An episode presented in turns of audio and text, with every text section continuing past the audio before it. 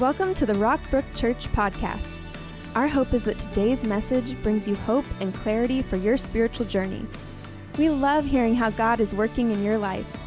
Feel free to share any stories of how this message gave you a new perspective and hope. Email us at church at rockbrook.org to tell your story.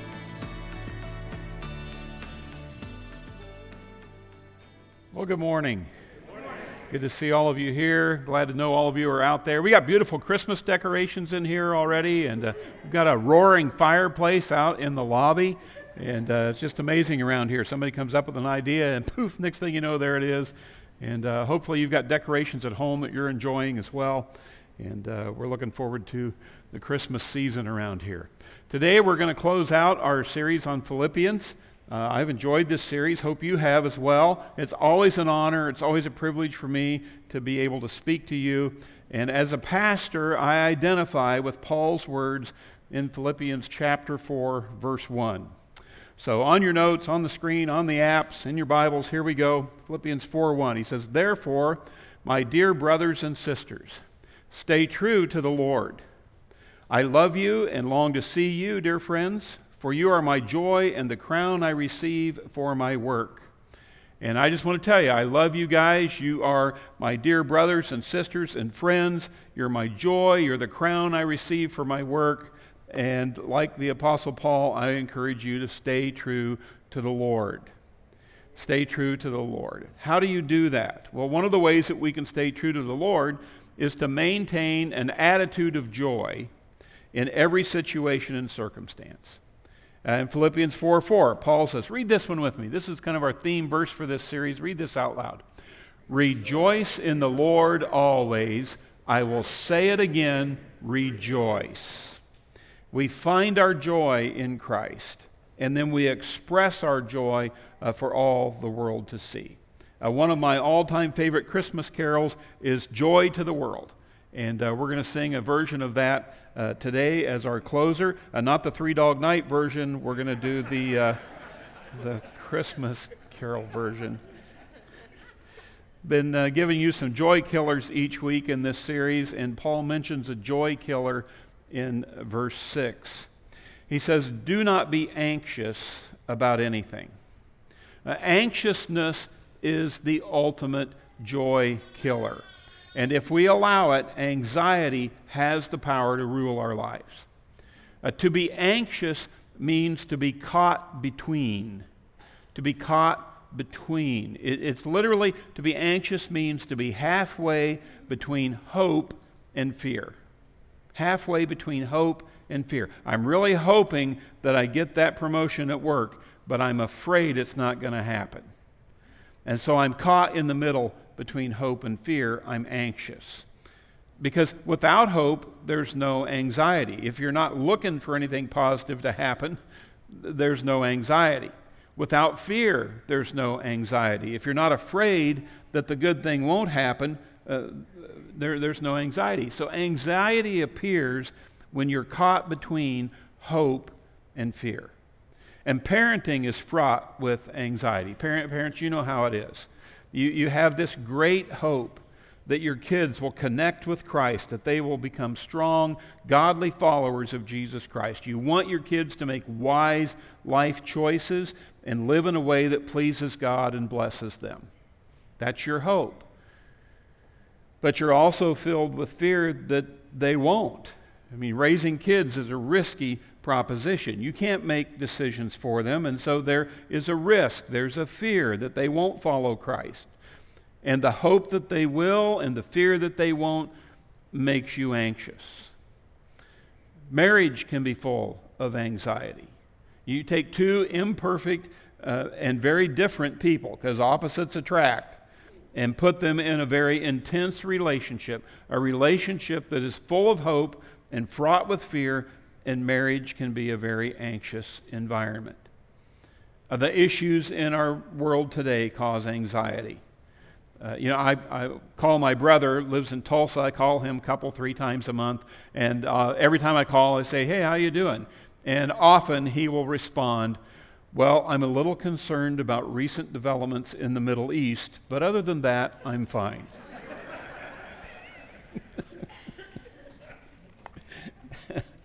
So here are the joy killers. Here's how anxiety plays out in our lives. Uh, first is in our worry, our worries. Uh, George Gallup did a survey to determine the top four things that we worry about in America. And number one was health. Health. And he did this survey pre pandemic, so you can imagine what that's done to that number. Okay? It was already number one. Number two thing we worry about is family. Parents worry about their kids, kids worry about their parents, grandparents worry about everybody, and uh, you know how it goes. Uh, economy is our third worry. How secure is my job? Can I earn enough to provide for my family? Is the market up? Is the market down? How much is a gallon of gas? Will I be able to buy toilet paper? Our fourth worry is terrorism. And I find that fascinating because this is a recent survey. But uh, frankly, folks, 9 11 changed everything. 9 11 reordered uh, our worries and our fears. Now, worry can come from big things, it can also come from small things. Uh, I looked up, I, I, found a list of phobias, of fears. Uh, I found a list that listed them from A to Z, over 500 of phobias. Uh, one of them was glossophobia, and, and that's the fear of speaking in public. And I identified with that one because I make my living speaking in public, and I like to live on the edge. if you're not living on the edge, you're taking up too much room. So get out there and do some public speaking.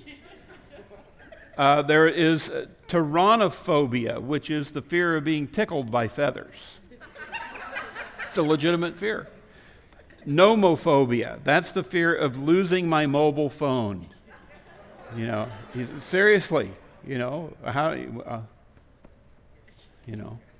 There is arachibutyrophobia. That's the fear of peanut butter sticking to the roof of your mouth. and it's, a, it's actually related to the fear of choking. It's a real identifiable fear. And then there is phobophobia and that's the fear of having a phobia. And because we have nothing to fear but fear itself. And uh, so, but uh, our fear, our worry, uh, it can rule, rule our life. Uh, the word for worry is uh, the root of it is actually means to strangle. Uh, when we worry, it, it chokes the, the life breath out of you. Wor- worry, it, it, it, can't change anything, but it can ruin our health. Uh, another joy killer is our why. We talked about this the first week of the series the why questions of life. And asking why questions makes you frustrated, and it can ultimately lead to you being angry with God. And so I encouraged you the first week not to get stuck in the whys of life, but to move on to the whats. Uh, moving past why and getting to the what is far more productive. Uh, you know, asking why uh, makes you a victim. Asking what makes you a victor. You know, what is God teaching me through this difficulty? What does God want me to do in response to this difficulty? Third joy killer is our who. Uh, you know, people can create anxiety in your life. You probably have a who. I have a who. All God's children have a who. And uh, it may be a boss, it may be a coworker, maybe a neighbor, maybe a family member. I mean, every family's got a who, and, and especially around the holidays. The who's come out of Whoville and they show up at your house and make everybody anxious. And you wonder, how can somebody make me this anxious? Uh, but they do. Now, here's what I've learned about worries, whys, and who's. And this may not be easy for you to hear, but it's crucial to understand. The worries, whys, and whos aren't going anywhere. They, they aren't going anywhere. The solution is not to get rid of the worries, whys, and whos. The solution is to learn how to be joyful in spite of them. You have to learn how to deal with them, or they'll kill your joy. We we have to come to, the, come to grips with the reality that the worries, whys, and whos aren't going away. Doesn't mean you let anxiety rule and ruin your life. In fact, the message that God has for us is the exact opposite of that. God offers us joy in the midst of the worries, whys, and whos. John 16 33, Jesus says this He says, In this world you will have trouble, but take heart, for I have overcome the world. We've not been called to a natural life, we've been called to a supernatural life. And, and look what, what Jesus said to his disciples in, in Luke uh, chapter 12. You know, th- we've been talking about Paul for these past few weeks. This is Jesus, this is the guy who made you. This is the guy who wrote your owner's manual. And if Jesus addresses an issue that we're struggling with, we need to listen up. Jesus said to his disciples, Therefore I tell you, do not worry about your life. Do not worry about your life, what you will eat, or about your body, what you will wear. Life is more than food, and the body more than clothes. Consider the ravens. They do not sow or reap, they have no storeroom or barn, yet God feeds them. And how much more valuable you are than birds. Who of you, by worrying, can add a single hour to his life. Jesus worry, is non productive. And he has a promise for us. God has a promise for us that in the midst of the worries, whys, and who's in this world, Jesus says, God will take care of you. God will take care of you. And this verse tells us that we have a choice. We have a choice because of what Jesus Christ did for us on the cross, because of the salvation that he offers to us, because of the power of his presence in our lives, because of the gift of his Holy Spirit to us, because of the hope of heaven that is before us. We have a choice. In the midst of this broken world, in the midst of all our anxieties, we can choose joy. We can choose joy. And Paul has learned this lesson from Jesus well. And he seeks to pass it on to the Philippians and ultimately to pass it on to us. Look at this. This is the key to joy. Philippians 4:10 says, "How I praise the Lord that you are concerned about me again. I know you have always been concerned for me, but you didn't have the chance to help me." And they had sent an offering. Remember, with Epaphroditus, he'd taken an offering to Paul to show their concern and care for him. He says, I'm not saying this because I am in need, for I have learned to be content whatever the circumstances. I know what it is to be in need, and I know what it is to have plenty. I have learned the secret of being content in any and every situation, whether well fed or hungry, whether living in plenty or in want. Paul says that he has learned to be content. And the meaning there is, is that he has an inward sufficiency. It's not that he has everything he wants or even needs externally. He has an inward sufficiency to the extent that the eternal doesn't matter. He's developed the habit, he's developed the discipline of being content regardless of his circumstances. In other words, he made the choice. He made the choice. And if you're going to be set free from anxiety, you have got to make the joy decision every day. Make the joy decision every day. Because the reality of life here on earth is trouble, fear, anxiety are going to be all around us, but because of what Jesus Christ has done for us, we can make the decision for joy every day. So, how do we do that? How do we make the decision of joy for life? Uh, the next three steps that, that Paul gives us, they're the very things that Paul was doing every day. Paul was doing these every day in prison, and it helped him to be content and to have joy despite his circumstances. So here they are. Number one, if you want joy for life, pray about everything. Pray about everything. Here at Rockbrook, we say pray first. Before you do anything else, pray first. And we're coming around to January, the first of, of 2021. And we're going to have 21 days of prayer because we're going to pray first in the new year. Uh, look at verse 6. He says, Do not be anxious about anything, but in everything, by prayer and petition, with thanksgiving, present your requests to God. Paul says, Don't worry about anything, pray about everything. And then he teaches us how to do that through prayer petition with thanksgiving. Now, I'll be honest, I've, excuse me, I've had a, a, pretty good couple of weeks. Uh, I really have, and, and I thank God for that. And so I was tr- trying to come up with a personal application that I could use with this point of, of me being in a state of anxiety and, and God providing peace and joy. And, uh, and I, I honestly, I couldn't come up with one that was real fresh. And, um, uh, but I, I heard uh, from a pastor in Alabama uh, this week, and I thought you might be uh, encouraged by his story. And I just want to let you know that this, this has been a rough season for uh, many of our families here at Rockbrook. And we've got some families who have been hammered, uh, and, and I know it's been a tough season for some of you. And so as I read through this, there's a bit of levity in this. But I, I want you to know that it's not because I don't take the hardships that you faced and the difficult seasons you've been going through, that I don't take that seriously. But a lot of times it's easier to receive these things uh, if it's laced with a little bit of sugar. And, uh, and so uh, I want you to hear about uh, Pastor Mark Preston's uh, week. He says, My week began with an IT failure on a huge project at the church. We were creating a registration system for a big conference and it crashed. It was a disaster that ruined weeks of work.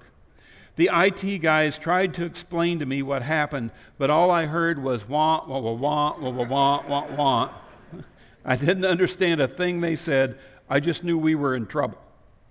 That night I go home and the air conditioner in our house has gone out, and it is hot. It's Alabama hot in our house. Hot, hot, hot. Like one of those judgment houses that you go to at Halloween. But we couldn't get a repairman to come for days. As we were tucking our kids into bed, I noticed a spot on my son's leg. We called a nurse friend, and she confirmed that it was a spider bite.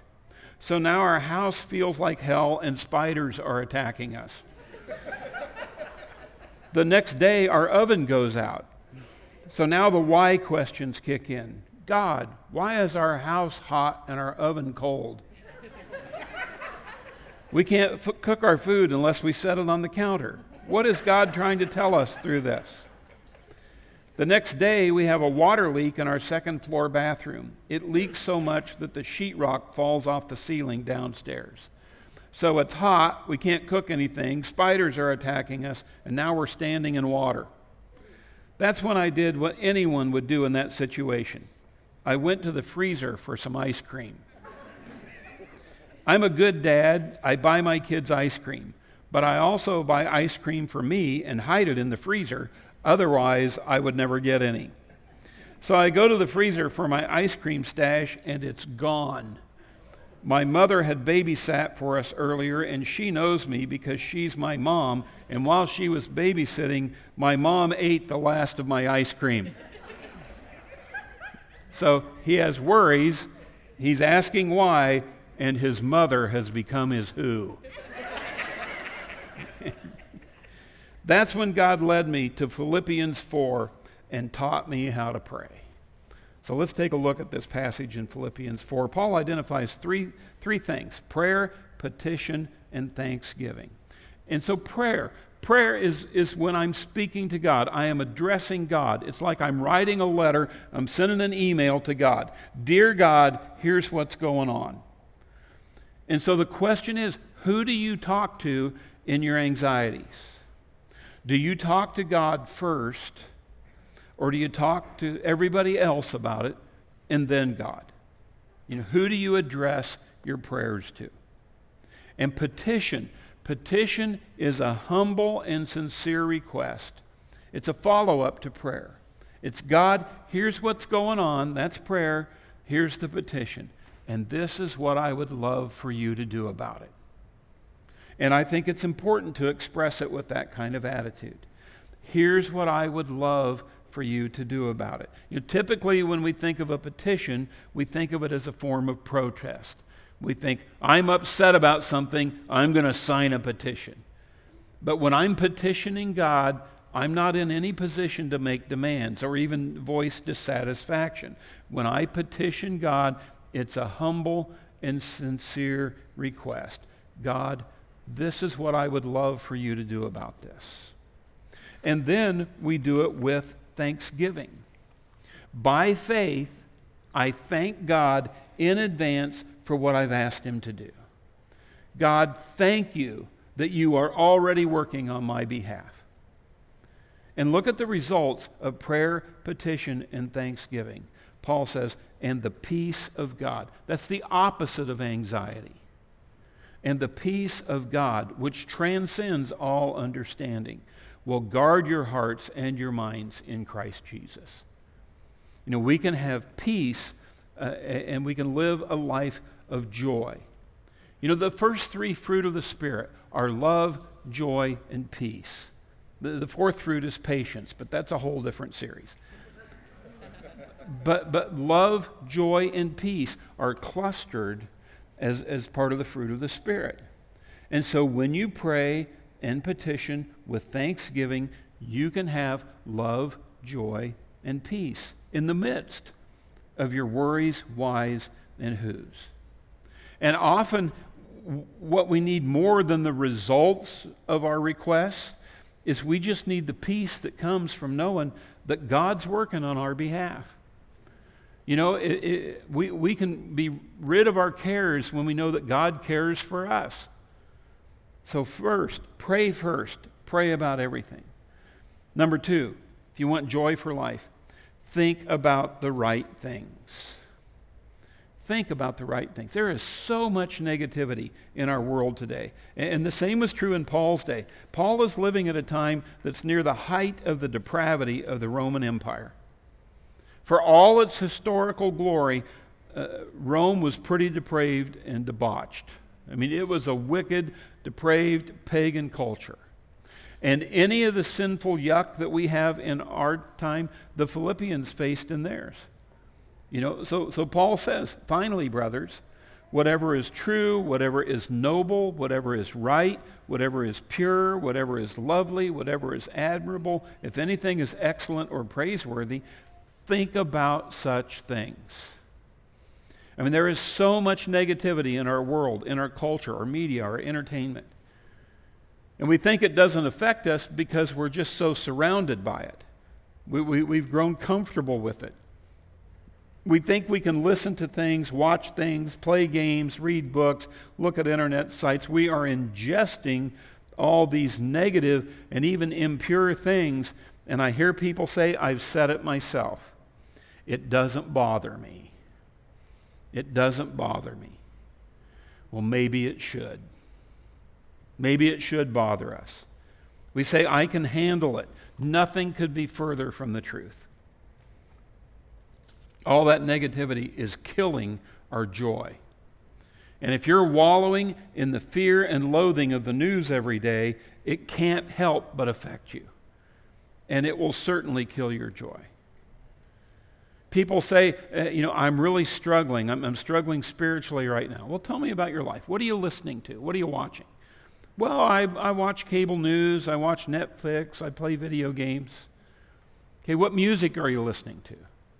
Well, I listen to Beyonce, 50 Cent, Drake, Pitbull.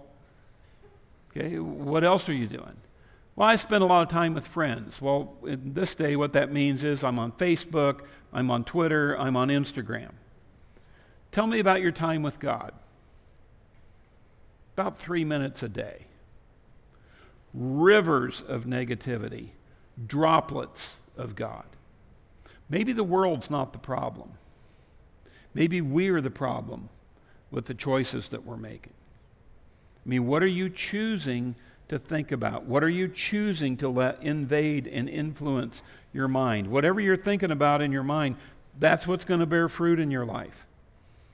And worldly thinking leads to worries, whys, and whos. Godly thinking leads to love, joy, and peace. Paul takes it even deeper. He says, Whatever you have learned or received or heard from me or seen in me, put it into practice. Say that phrase with me. Put it into practice, and the God of peace will be with you. Put it into practice, the God of peace will be with you. Number three, if you want joy for life, you've got to trust God in all things. Trust God in all things. God wants you to know that He's on your side. God wants you to know that He's fighting for you. God wants you to know you have a choice. Look at verse 12. It says, I know what it is to be in need, and I know what it is to have plenty. I have learned the secret of being content in any and every situation, whether well fed or hungry, whether living in plenty or in want. I can do everything through Him who gives me strength. And the Him in that passage is Jesus Christ. At the end of the day, anxiety marks the spot where we've stopped trusting God. At the end of the day, anxiety marks the spot where we've stopped trusting God. And a lot of us would say that we're trusting God, but it's a mistrust. We, we are missing out on the love, joy, and peace that we could have in every circumstance if we would just trust God to handle it and we, we listen to the lies of the world, when we listen to the lies that we tell ourselves, we miss out on what God really has in store for us. You know, we lie to ourselves and say, you know, my life's just always going to be average. But God's Word says that you are God's masterpiece, created in advance to do great things for God. We lie to ourselves and say, I'm always going to struggle with, and you can fill in the blank. But the Bible says that you're an overcomer. You are more than a conqueror in Christ Jesus. You're not a victim, you are a victor. We lie to ourselves and say, I'm just always going to live with this fear. But the Bible says, no weapon formed against us shall prosper. Uh, God has not given us a spirit of fear. 365 times in the Bible, God says, Fear not. We lie to ourselves and say, I'm just always going to struggle with my finances. But God says to trust Him with our tithe, and He will open the windows of heaven and pour out blessing so much that we can't even, even handle it. We lie to ourselves and we say, God helps those who help themselves. If it's to be, it's up to me. I got to pull myself up uh, by my own bootstraps. And God says, I don't want you carrying that burden all alone. I don't want you doing that by yourself. That, that's where many of us are today. We are carrying burdens that God doesn't want us to carry. God says we need to lay our burdens down at the foot of the cross and let him take care of them. Romans 8:31 What then shall we say in response to these things? If God is for us, say the last phrase with me. Who can be against us? One more time. Who can be against us? We make our joy decision every day. We pray about everything, we think about the right things, and we trust God with it all. Now, here's the final thought uh, on this series, on the whole book of Philippians. Paul lays it out at the end of the joy journey. He says this He says, Greet all the saints in Christ Jesus. The brothers who are with me send greetings. And there he's probably referring to Timothy and Epaphroditus that we've talked about. He says, All the saints send you greetings, especially those who belong to Caesar's household. Caesar, that's the guy that's had Paul arrested. That's the guy that wants to behead him. That's the guy who's, who's opposed to all of this. Especially those who belong to Caesar's household. The grace of the Lord Jesus Christ be with your spirit. Amen. And I just I love how Paul just slides that in. He just slides in. Uh, here's greetings, especially from those in Caesar's household. You know, Paul had vision. He had a plan for his life. He had the desire to preach the gospel in Rome and reach the world. Rome was the center of the world at that time. If he could preach the gospel there, it could radiate out from Rome and, and change the whole world. But instead, Paul gets arrested in Jerusalem and hauled off to Rome in chains. He's thrown into a Roman prison, condemned to death, awaiting execution. Life did not go as he had planned. But Paul gained victory over his worries, whys, and whos. He didn't get stuck in his past or ruined by his regrets. He didn't get defeated by his disappointments. Instead, he chose joy. And while he was in prison, he preached the gospel to his captors. He preached the gospel to the guards who were watching him, and he won to the Lord the very people who held him captive. And he sends greetings from the believers in Caesar's household. Paul thought he was going to reach Rome through the pulpit. Instead, he reached it through a prison. Here's the bottom line joy wins. Amen. Joy wins. That's why you want to make the joy decision because joy wins. Let's pray together. God, we thank you so much for your love for us, for the, the salvation, the new life that you offer us in Jesus Christ. God, we thank you for the fruit of the Spirit that you offer us, the love, joy, and peace that you offer in the midst of our anxieties, in the midst of our worries, whys, and whos. God, I pray that you would help us to just make the choice, make the decision every day to pursue joy. And that we would lay our cares at your feet through prayer and petition and thanksgiving, that we would shift our thoughts to those things that are true and right and noble and admirable, and that we would just simply trust you. God, we thank you that you're the God of peace, and we lean steadfastly on you. In Jesus' name, amen. Thanks for joining us today. We would love for you to get connected to what's going on at Rockbrook. Visit us online at rockbrook.org for service times, small group information, and other ways you can discover your purpose here on earth.